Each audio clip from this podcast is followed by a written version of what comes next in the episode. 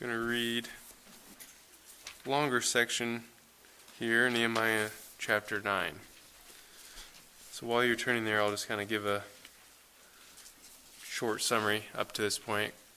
So, towards the beginning of Nehemiah, of course, Nehemiah hears about what happened, what's going on in Jerusalem, and he prays, and God sends him, and they face a lot of opposition, but they rebuild the wall, and they deal with the not only the wall, but things going on, oppression on the inside of the city. And in this particular chapter, chapter 9, it's a long prayer, but it's also the longest summary of the Old Testament in the Old Testament, um, depending on how you count it, whether you count it by words or by verses. So, um, one of the longest for sure.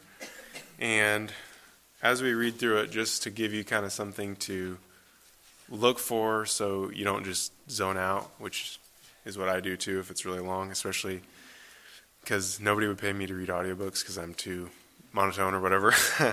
so, doubly hard. Um, but just so there's something kind of to, to look for, I want you to look for this word give that happens over and over. Give, the word give.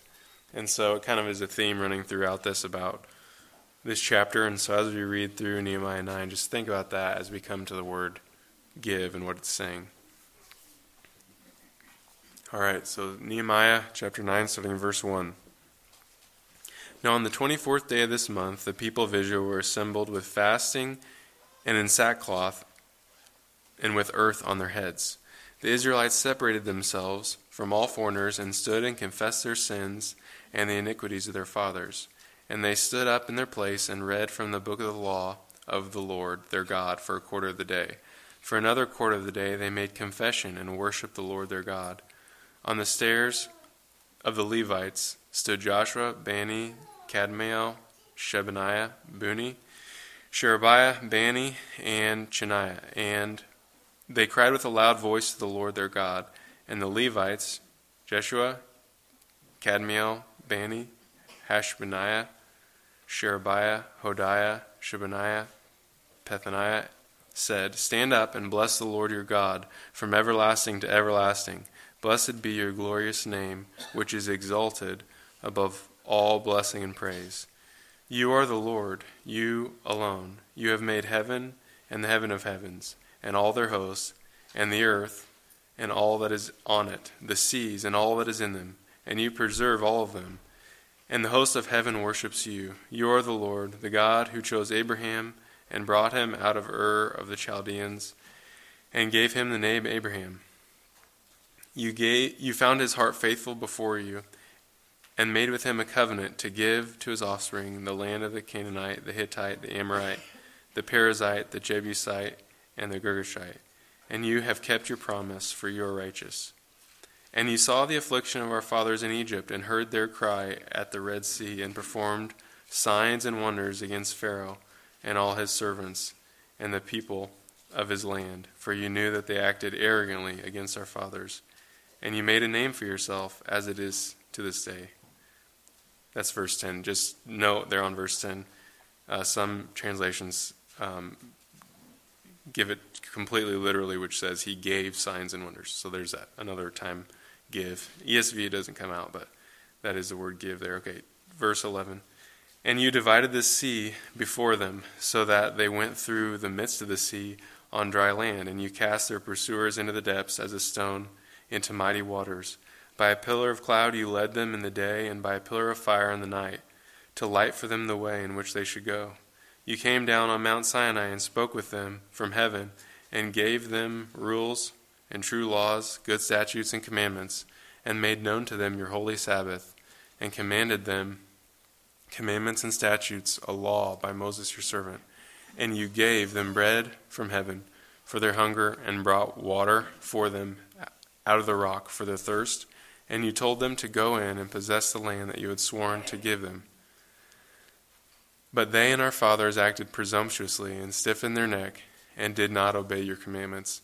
They refused to obey and were not mindful of the wonders that you performed among them, but they stiffened their neck and appointed a leader to return to their slavery in Egypt.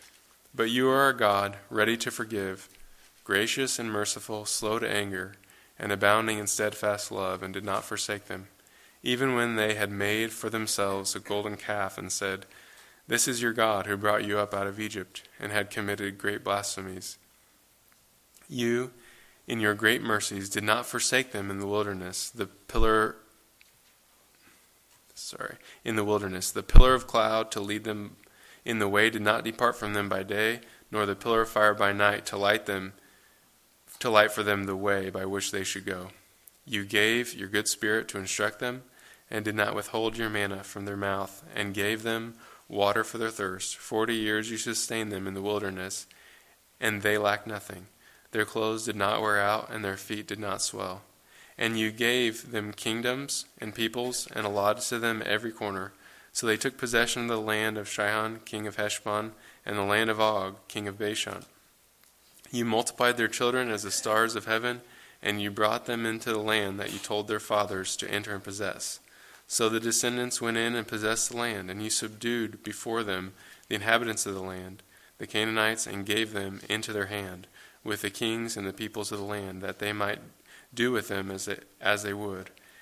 And they captured fortified cities, a rich land, and took possession of houses full of good things, cisterns already hewn, vineyards, olive orchards, and fruit trees in abundance. So they ate and were filled, and became fat, and delighted themselves in your great goodness.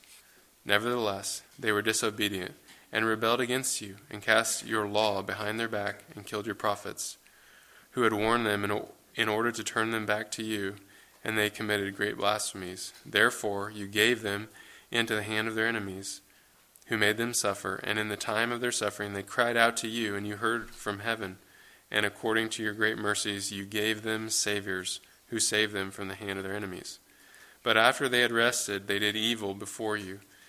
You abandoned them to the hand of their enemies, so that they had dominion over them. Yet, when they turned and cried to you, you heard from heaven and many times you delivered them according to your mercies, and you warned them in order to turn them back to your law. Yet they acted presumptuously and did not obey your commandments, but sinned against your rules, which if a person does them, he shall live by them. And they turned a stubborn shoulder and stiffened their neck, and they would not obey. Many years you bore with them, and warned them by your Spirit through your prophets, yet they would not give ear. Therefore you gave them into the hand of the peoples of the lands Nevertheless, in your great mercies, you did not make an end of them, or forsake them, for you are a gracious and merciful God. Now, therefore, our God, the great and mighty and awesome God, who keeps covenant and steadfast love, let not all the hardship seem little to you that has come upon us, upon our kings, our princes, our priests, our prophets, our fathers, and all your people, since the time of the kings of Assyria until this day. Yet you have been righteous in all that has come upon us, for you have dealt faithfully, and we have acted wickedly. Our kings, our princes, our priests, our fathers have not kept your law or paid attention to your commandment and your warnings that you gave them, even in their own kingdom and amid great your great goodness that you gave them, and in the large land, the large and rich land that you set before them, they did not serve you or turn from their wicked works. Behold, we are slaves this day in the land that you gave to our fathers to enjoy its fruit and its good gifts. Behold, we are slaves and its rich yield goes to the kings whom you have set over us because of our sins. They rule over our bodies and over our livestock as they please, and we are in great distress. Because of this, we make a firm covenant in writing, and on the sealed document are the names of our princes, our Levites, and our priests. Okay, so one more item of review here that I want to go over is we talked about how do we read the Old Testament what's what should we take from the Old Testament? And to try and make it memorable, I use letters P, P, E because that's in the news a lot, um, but totally different meaning here. Um, P, how do we read the Old Testament? P, is there anything that points forward to Christ? Another P, is there a promise that's fulfilled in Christ? And E, is there an example for us to follow or avoid? So, something to think about as we go through this, you know, is there any promise that's fulfilled in Christ? Is there anything that points to Christ? Is there an example to follow or avoid. And so I kind of do hit all these in this in this section. Okay, to introduce this, I want to tell you kind of a nonfiction story, I guess, a true story that I read about. And I tried to verify this and find out like all the details so I get it all right this week. I could not find it, so maybe one day I'll find it again. But it's a story about these friends who all go up, five of them, to uh, um, I think it's Mount Hood in Oregon. I think it's in Oregon.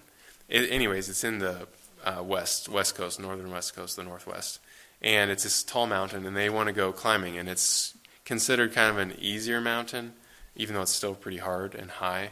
But if people have done like a larger mountain, they kind of consider it not as bad because it's not like um, some of the mountains over in Asia and things. So these all these guys are going to go climb this mountain, and they set up this safety system. There's five of them roped together, and they practiced it. So it's icy, and they've got these boots on where they can kick into the ice, and they've also got axes. And so you can imagine somebody climbing up kind of like a big icy hill. And there's also cliffs at certain points, and they have to be belay and stuff. But what they did was they set up this safety system where they're all tied together, and if any of them fell, they would yell, falling, and everyone else would put in their axe and catch them with the rope. Um, and so that was their system. They worked it out. They they all practiced it. They would do practice falls and all this stuff, and so they start climbing the mountain. And what ends up happening is the system worked, and the weakest guy was at the back, and the most experienced guy was at the front. And for them to be able to belay on the cliffs, the first guy had to have a longer length of rope. And so what ended up happening was the system worked, except for one specific situation that they didn't consider or they did thought wouldn't happen, which is if the first man falls. So if the strongest climber falls, uh, there's more rope, and he falls farther, and so he would um, pull the next guy off, and then the next guy, even if he saw two falling, you know, there's two bodies now that are falling, and they've got a lot of momentum. So he puts tries to put his in, um, it would fail, and which wouldn't be too bad if it happened towards the beginning. But what ended up happening was, of course, they climbed quite a ways, and eventually the first guy fell, and there was a big accident. Um, and it all hinged on the strongest guy not making a mistake.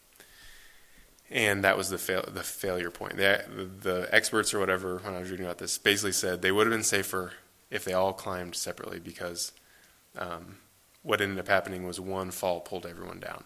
And it wouldn't have happened except it was the guy they expected not to fall. And so I, um, it's a sad story, but it's also kind of a striking image, um, and also it's a good metaphor really for the Christian life. That what is as we read through this, we read through this passage and we begin to talk about what is our anchor point in the Christian life. You know, are we? What is a church? You know, as a church, why are we here? Is that the image of a church? Are we all tied together trying to keep each, each other from falling? That's true in a sense. In one way, that's true. We're trying to help each other. But in another way, um, it's not true. Because in the end, you and me, we're not dependent. You're not dependent on me for your salvation. A better metaphor would be um, we're all tied together. We are trying to help one another. But there's one guy at the front, and it's Jesus and he's never going to fall. And that it's not an imperfect system because he's perfect. He's God, and he's able. If we all fell, if there was you know however many ten thousand, uh, he could put his axe in and hold all of us, and he has. And that's the reality. Really, we all have fallen, and in that sense, it's uh, fallen in terms of sin, even in our Christian life. And so here we are, kind of a way to introduce this passage of that's kind of the storyline of this passage and of the Old Testament, isn't it? Over and over and over, um, human beings who want to follow God falling. And over and over and over, even committing, we're not going to do this, and then falling. But a gracious God who holds them fast and has steadfast love. And so that's the summary, really, of this whole section. But let's just look through it piece by piece and keep that in mind. The first thing I want to go through is let's just go through all the things it says that God gave. Because really, the main character of the Bible cannot be us. At least the hero can't be. Because otherwise, this would be a miserable story, right? The Bible, the Old Testament, and the New Testament too, would be really sad if we're the heroes. And we, as we read this, we see we're not the hero. God is, right? The hope here from this passage, from the whole Old Testament and from the New Testament, is God. And it's not, it's not our strength, it's not our faithfulness, it's God, His strength, and His faithfulness. So let's just look at that. As we read through this, we see men falling, but God giving and being faithful. So I'm just going to go through all the things it says that God gave, and then we're also going to go through kind of the people's failures there um, and falls. So the first thing is God gave them the promised land. So in verse 9, or chapter 9, verse 8, it says, You found his heart, Abraham, before faithful before you, and you made with him a covenant to give to his offspring the land of the Canaanite. So basically, God promised to give them the promised land, and that's God giving. And what is the people's response? Um, well, over and over, they failed really to believe it, to trust God, and some of them stick out more than others. One that really sticks out to me in this situation is Numbers 14. It says, And all the people of Israel grumbled against Moses and Aaron. So they had just come out. Um, the whole congregation said to them, Would that we had died in the land of Egypt, or would that we had died in the wilderness. Why is the Lord bringing us into this land to fall by the sword? Our wives and our little ones will become a prey. Wouldn't it be better for us to go back to Egypt? So here's this picture that comes out in this passage and also in the whole Testament. But God, He gave them a land, and the people say, Well, I know God said He gave us a land, but I think we'd rather go back to Egypt. And how sad. But think on the other hand, if you focus on the people, it's just so sad.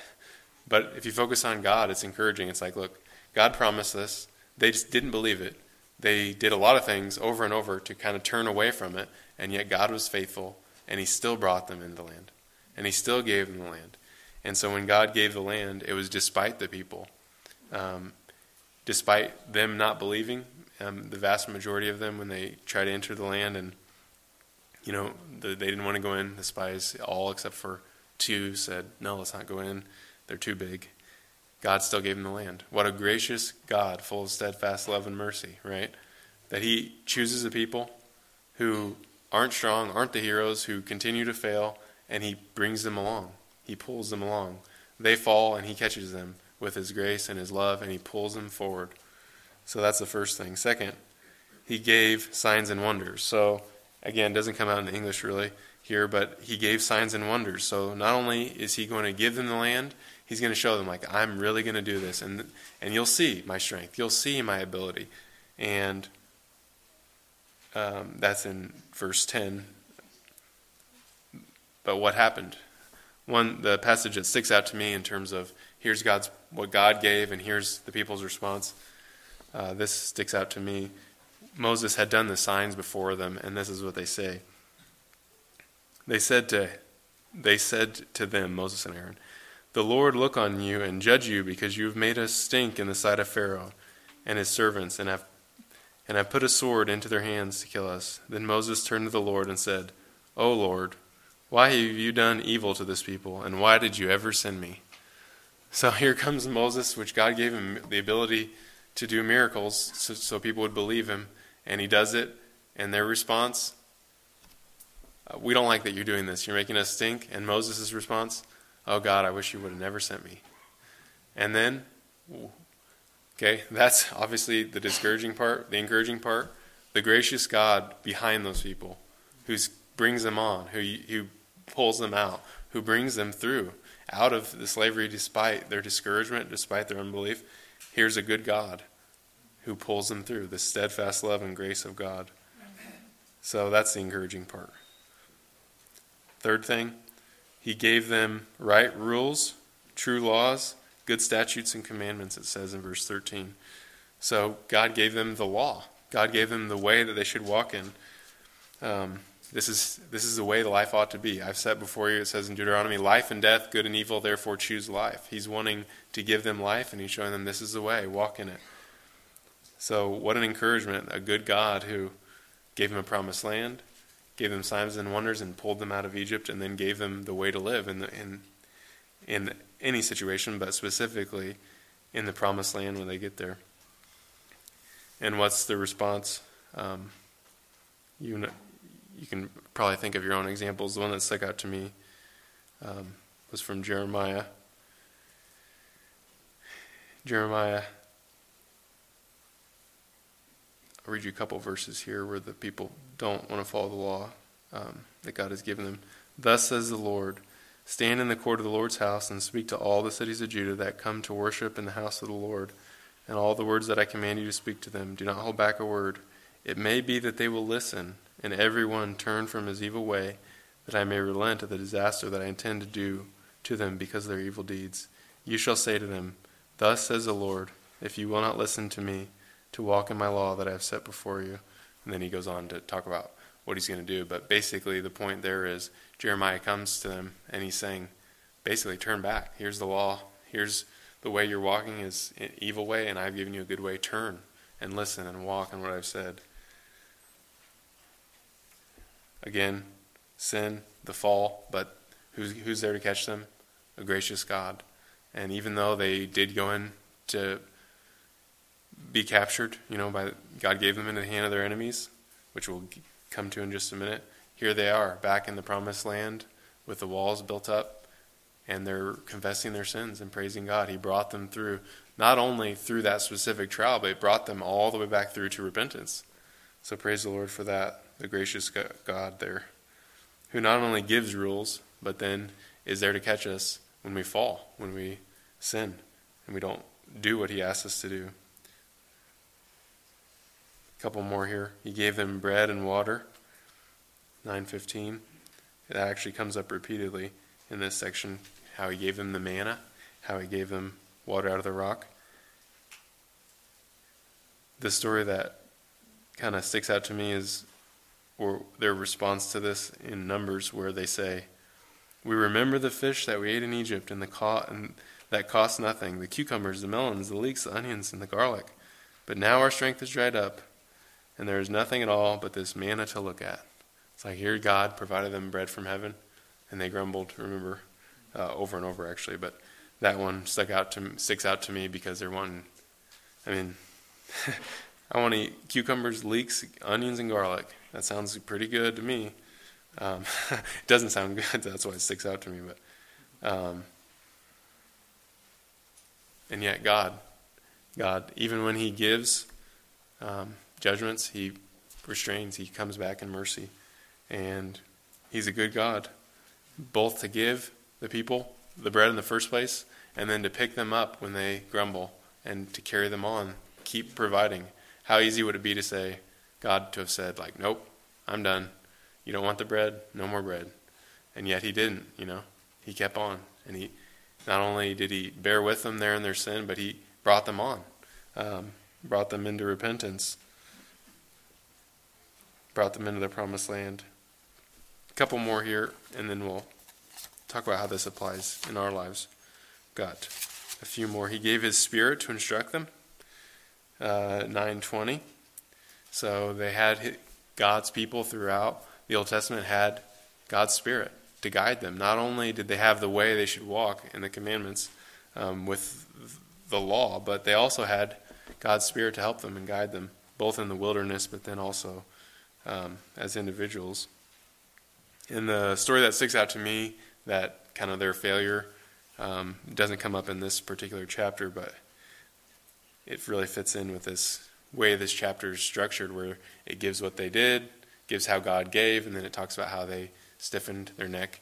There's kind of a play on words there. It's it's not it doesn't come across in English, but like we talk about giving someone the cold shoulder, that's kind of how it is when it talks about stiffening their neck or hardening their. Um, we we would say hardening their heart. We might say like giving the cold shoulder to God. That's kind of what it basically says that he gave them all this, and they gave him a stiffened neck, is kind of how it talks. the way it talks about. So it's kind of this contrasting vision of here's God who's giving, he's gracious, and they turn back and give. They don't give ear, or they give this stiffened neck to God. And so God gives his spirit to instruct them. The story that sticks out to me that kind of fits in with this theme of here's God giving a gift, and they um, they fall short is when Miriam and Aaron come to Moses. They don't like that God's speaking through Moses, instructing them by His Spirit. Um, and they said this Has the Lord indeed spoken only through Moses? Has He not spoken through us also? And the Lord heard it. it's like God, got somebody to tell you exactly what God said. It's like, God, I don't want to hear that. I want, to, I want you to speak different. It's like, do you ever feel like that?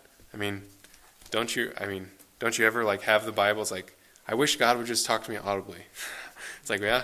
It's like, well, God did talk to you, um, and it would be cool for God to talk to us, but we got to be content. It's like, look, God gave us. God speaks to us in the way He wants to speak to us, the way that's best for us. So, I mean, I see myself in many of these things that they do. It's like, here's this good gift, and it's like I can find the way I wish it would be, or I don't you know, just fully receive it and just say, God, thank you for speaking the way you've spoken. Um, and that's kind of what they do there. He gave his spirit, and they like complains like, surely God's spirit has, should work this way, which makes me feel better. Um, again, God's gracious. Remember the grace there in that story with Miriam? She doesn't die of leprosy. She comes back after seven days and is healed. Praise the Lord for that. Um, and so, let's keep going. Um, I'm going to give three here together because they all kind of go together. He gave them victory as they go into the promised land. That's actually comes up over and over. 9, 22, and 24. Um, he gave them um, saviors, it says. Um, that's in 927. And so I'm just going to combine um, combine that those two. Sorry, I said three. Those two together because they kind of go together in my mind. Um, basically, that even when something difficult's going on, God's delivering them, and God's continuing to give them saviors, give them victory as they go into the land. Um, and so, what's their response? You know, again, it says here over and over that they they stiffen their neck and, and they harden their heart, and and the one that kind of sticks out to me. Um,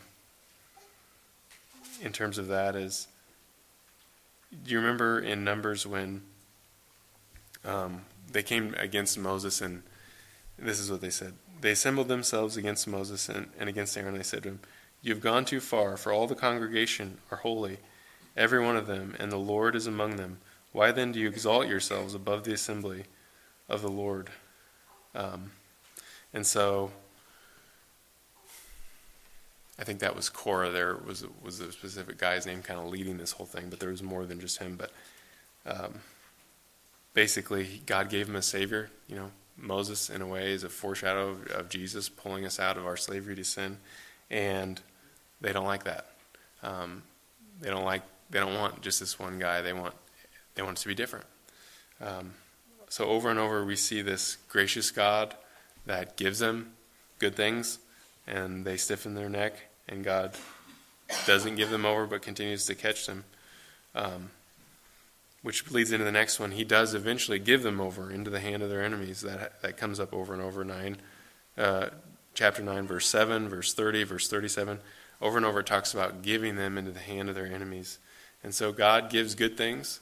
Uh, we're talking about all these good things. We got bread, His Spirit, His law, and even when He disciplines, He's giving something good. He He's slow to anger and in the end, he will give them over.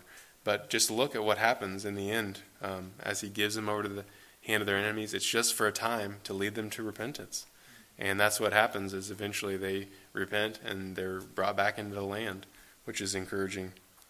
And then the last one, which summarizes a lot of the things God gave. Why don't you look at this one with me in Nehemiah 9:35? It's kind of interesting the way he says it here. Towards the end. Even in their own kingdom, amid and amid your great goodness that you gave them, and in the large land that you set before them, they did not serve you or turn from their wicked works. That phrase that he gave them, your great goodness that you gave them, amid the great your great goodness that you gave them. It seems like he's summing up he's summing up a lot of things there.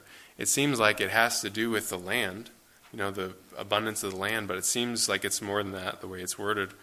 That it's summing up this whole thing that God was there with them. The God who gave him his spirit, that provided for them, that was with them, guiding them, disciplining them, uh, delivering them. He's giving them spiritual and material uh, benefits, all combined into this one phrase you gave them your great goodness. Um, again, just we could just use this one to kind of summarize the whole thing. There's this good and great God who's giving, and the people who over and over kind of hardens their heart, turns from God. And so now it's like turn all these, kind of wrapping up all these ideas from this chapter and this whole summary of the Old Testament and kind of apply it to our lives and apply it to how we see the Bible. And the first way is just what we already talked about that God is the main point of the Bible. God. Um, it's about God, but it's for us. And God is, God is the hero, not us. Um, praise the Lord that when we look in the Bible, we see a picture of humanity and of the human condition that fits reality. Um, how discouraging would it be if the whole Old Testament and New Testament were pictures of people who were type A personalities, who had it all together, who always did, got it right, and that's the people who God loves to save, right?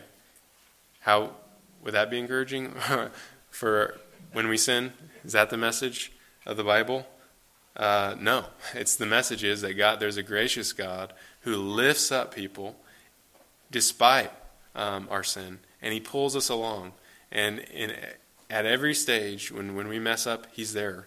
He's there to give us um, and give us good gifts. And when we don't want them, He's there to keep keep at it and keep with us and show steadfast love, even when we reject the good things that He's giving us, and to pull us along to repentance. And even when we need it, disciplining us so that we might turn back to Him in repentance.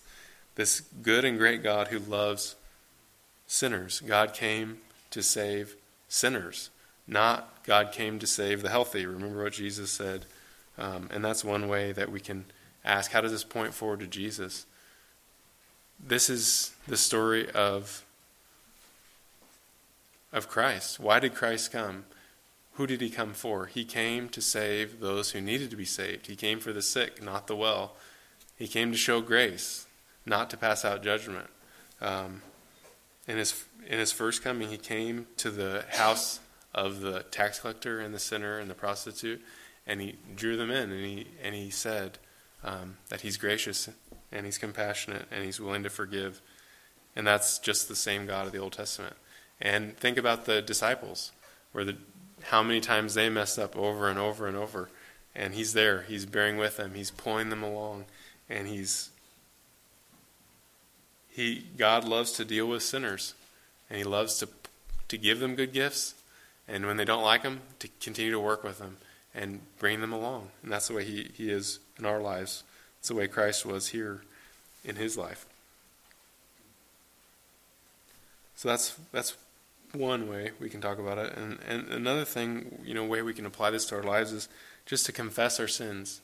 Confess our sins. Be willing to confess our sins.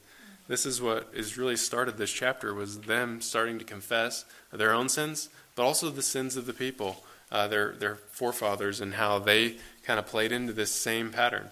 And so they just begin by confessing their sins. And you know what? We can do that. I mean, it's some this is a way we can really apply this to our lives.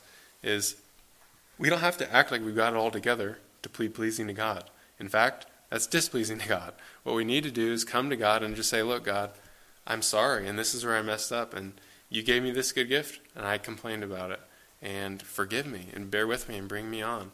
and you gave me your word, and I um, have been neglecting it, or I didn't listen. I want to do it my own way. Whatever it is that's going on in our life, we're honest with ourselves and with, with God, and we can come to Him Because look at this long story about over and over and over the way God acted towards sinners, his goodness and his love and his and his steadfast love, which we had a whole message on. That if you remember his covenant, loyal love. I mean, he loves us uh, deeply. He promised to love us, and he's going he's going to continue to love us. And so we can confess. I mean, do you ever do you see yourself in any of these? I definitely do. I mean, do you ever lose sight of God's goodness? Do you ever despise God's discipline when it comes? Do you ever grumble about the really, really, really, really great gifts God has given you? I think most of us can say yes. You know, yes, um, with kids, with homes, with jobs, with food, with um, modern conveniences. All these, there's many, many, many wonderful things. The Bible, our church, uh, church body, the fact that we can gather here without persecution. There's so many things that can become easy to just get complacent and to lose sight of His goodness and to focus in on something, um, something else, something negative. Like I said already, do you ever um, feel upset by the way God's chosen to speak to you? You know, it's like God, I prayed for you to just to give me a word and give me a, you know, what should I do here? And instead, you gave me uh, different choices and, and asked me to walk in faith. Um, it would, you know, it's easy to to feel uh, basically like grumbling, even though God's giving us His best. Do you ever doubt, like the, the Hebrews, uh, the Israelites, that God will come through on His promises? It's like here God is, He's giving you these promises, and then you doubt. It's like, well, is God really? Does God really want to wash away my sin? Does God really want to be with me today? Does God really want to answer my prayers? And you begin, we begin to doubt. Um, so we can just confess that to God and just say, God, I'm, I'm sorry. Um, help me. Help me walk forward. And He wants to. And that's the other thing we can take from this passage is look at how God wants to help them move forward, um, even in their failure and their sin. I think I've already shared this, but one thing, you know, we talk about what's the main thing God wants for us in the and one of the main things is definitely love, you know. Uh, 1 Corinthians 13, like all these wonderful things could happen. We could have great sermons and we could have miracles happen. We could be giving a lot of uh, everything, you know, that we've had to the poor and all that, but if we don't have love, it doesn't mean anything. And for me, one of the most helpful things about loving people is actually just confessing when I don't love people. That's like the most helpful thing. It's just recognizing it's like, you know, I pray through a list of people, um, you guys, and there's times when I just say to God, God, I really don't love this person. And I know that they're going through this hard time. And I just, if I'm really honest, I don't really care that much right now. And forgive me. It's like that's like the most helpful thing in my life to love people is just recognize when I don't and just confess it. And then God comes in and He helps. And that really ties back into God not being the God being the hero, not us, right? It's like, what if um, we have the view that we've got to have it all together? Uh, we couldn't do that. I couldn't do that. I couldn't tell you that, you know. Um, and the reason I can tell you that is because your rope's not tied to me, and if it was, you'd fall because I'm gonna I'm gonna fall. You know, there's days when I um, sin and when I don't do what I ought to do, and when I go to pray and I don't have love in my heart for you, and that's wrong. But the good news is it's not dependent on me, right? It's dependent on God. You're tied to God, and and you're tied to Jesus, who always loves, who always loves you perfectly, um, more than any of us, more than any person in this room does on their best day. God loves you more than that every day. Praise the Lord. And so we can just be honest. And how does that relate? How do we apply this? So that's individually we can confess our sins, but how does that relate relate to us corporately um, as one another? You know, how do we relate to one another? Um, if this is the story of the Bible of, of a great God who has steadfast love and, and wants to forgive sinners and draw them in and pull them up and help them in their weakness, how does that mean we need to relate to one another here? Well, it means that we need to be prepared to be bumping into sinners who are imperfect and um, who aren't our heroes, who aren't going to rescue us, but who point us back to our need for Jesus. Um, and so that to expect that from our spouses, from uh, the fellow you know people here, your church members that you go to church with, to everyone, your friends. Um, expect that you're going to be dealing with sinners in need of grace. And that's important as we talk to one another, as we uh, bear one another's burdens. We need to have that in mind. And in the back of our mind, know, um, well, in the front of our mind, I guess you should say that there's a great and gracious God who loves them too and He's going to help them, bear with them, and pull them up, and wants to wants to be near to them. And so we need to know that going in. It surely will help us as we relate to one another, have our mind in the right place. Um, one more application here. Let's say let's do two two more applications. One um, that comes out clearly here in this is just worship. They just worship God. It says specifically that they they worship Him, and then they kind of it doesn't say worship at the very end, but basically they worship Him and talk about um, who He is and how good He is. At the very end, uh, verse thirty-two, it says, "The great and mighty and awesome God who keeps covenant and steadfast love." I mean, it's like worship. That'd be a good song. Long, kind of a long title though. Great and my, our God, the great, the mighty, the awesome God who keeps covenant and steadfast love. That's a great God. over and over and over, a lot of wonderful adjectives there. We can just worship God. When we look at this, we worship the God who you look back in your life, he's he's he bore with you and he rescued you out of your sin. And then even as you trusted him, you know, believed that he would wash away your sin and you, you believed him for that, there's a lot of other things we don't believe and we don't walk in. And he bears with us and he teaches us and he disciplines us and he guides us and he gives us his word and he's there with us and um, he gives us victory. And there he is, over and over and over, the good and gracious God who who's there, Jesus. I mean, you know, we talked about how does this point to Jesus? Well, what is a promise that this fulfills? I mean, there's so many in here. There's a lot, you know. Um, but definitely this idea of steadfast love, for sure, Jesus is the fulfillment of that. They're appealing, like, God, this is what you said you'd be like. You said you'd be there near to sinners, and we're confessing our sin. Draw near to us and help us. And Jesus is just the epitome of that, coming to sinners and to draw near, to be there for us, even in our failures, um, to wash us by his blood, and then to walk with us. I mean, how. I mean, it's an infinite gift that God would just wash us and forgive us. But then for him to say, Yeah, but I want to be with you every day. I want to give my spirit to you, be in you, and be with you all the time. That's a great gift, right? It's one thing, I mean, if we did it, if we talked about like a judge, you know, a judge meeting a guy who's guilty, it'd be a great mercy just to forgive um, them, you know. Um, but it'd be totally different to say, yeah, and I want to adopt you, and I want you to live with me, and I'll provide for you, and I'll be with you always uh, when you need me, and I'll love you. That's totally different and so much better. And that's what God has done for us. He didn't just forgive us, He adopted us. He's, he wants to be in our life every day. And so we can worship Him. What makes you want to worship? Just the steadfast love of, of Christ and His goodness.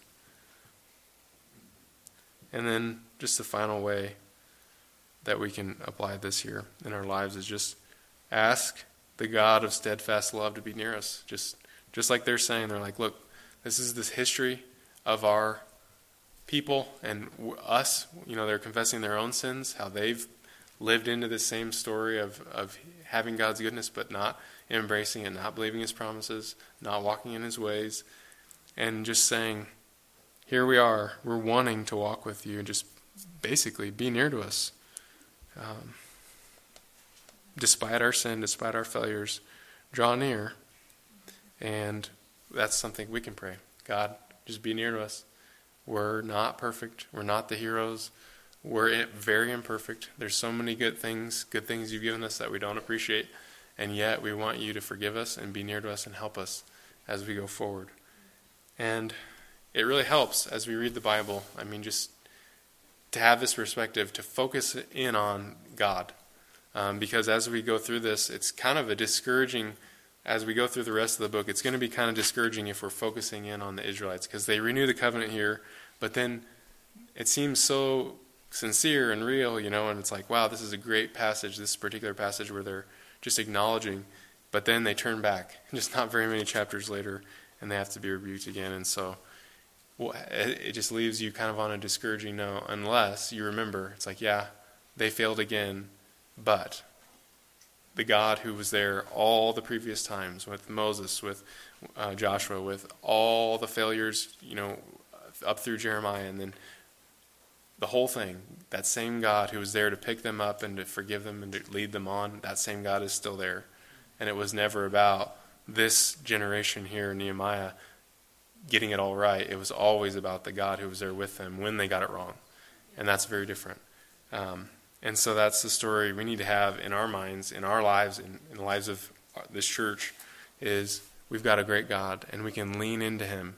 Our rope is not tied to any one of us or all of us together. Uh, it's tied to Jesus. And that's our, our real hope, our anchor is in not our performance, but in his goodness and his love. And we can run to him we can ask for forgiveness. We can be honest about our sins to one another and to God. And He's there, and He loves us, and He's a good God. And so, praise the Lord, worship Him uh, for what, who He is and what He's done. It's a, it's a wonderful thing. And, you know, in terms of the three things, how does it point to Christ? Is there a promise? We've talked about those two. And then E, an example to follow or avoid. There's a lot of both in here a lot of examples to avoid is just ask God to help us to appreciate His guidance. I'll just go over this. God has given you a promised land, right?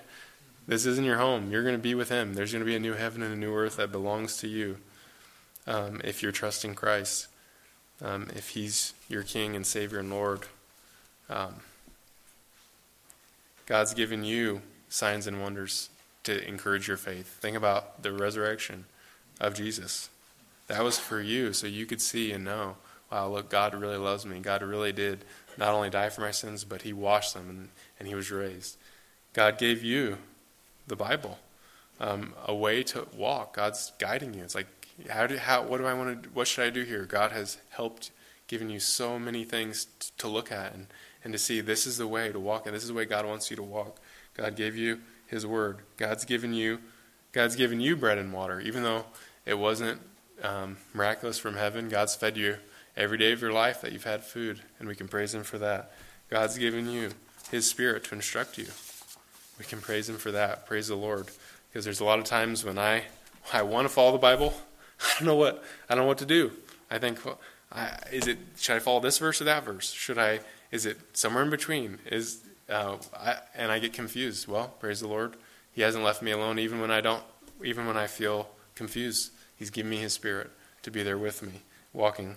Um, he's given you victory. Think about Jesus. This is the victory that overcomes the world, our faith. As we trust Him, He has given us victory that sin and hell and the devil aren't going to drag you down. If you continue to trust Jesus, He's got you. He's given you a Savior, of course, Jesus. We could summarize all of it. Well, one more. He's given you discipline, right? There's been times when you were going this way and it was the wrong way. God gave you discipline and brought you back. It's like, ah, I was going the wrong direction. I was messing up here. I needed somebody to come and tell me, hey, this was sin. This isn't right. What you did, um, and here's here's why. Or it could have been happened a different way, maybe through the scriptures. God gives us, God disciplines us. And then to summarize all of it, God has given us His great goodness, right? And so there's so many reasons to be thankful, so many reasons to be encouraged. We can follow the good example that we see here in Nehemiah of just appreciating it, confessing our sin, and walk going forward. We can uh, try and avoid the bad example of not leaning into it, um, leaning into what God has done and who He is. And so we can just ask the Lord to help us and walk in this reality. Why don't we pray together?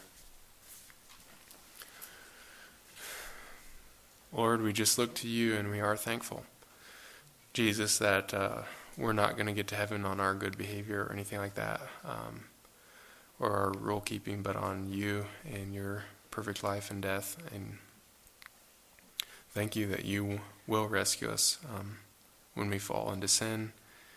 And I just pray you would discipline us, you would guide us. Um, help us to worship you every day. We want to appreciate what you've done for us and just confess our uh, sin of going through days, um, not only not worshiping you and being thankful, but kind of grumbling about different things going on. Or just for, forgive us for that and help us to be different. Um, we look to you for help. We need your help. We can't do it. I pray you'd help us as a church just to point one another back to you and that we're you're our anchor and hope and savior.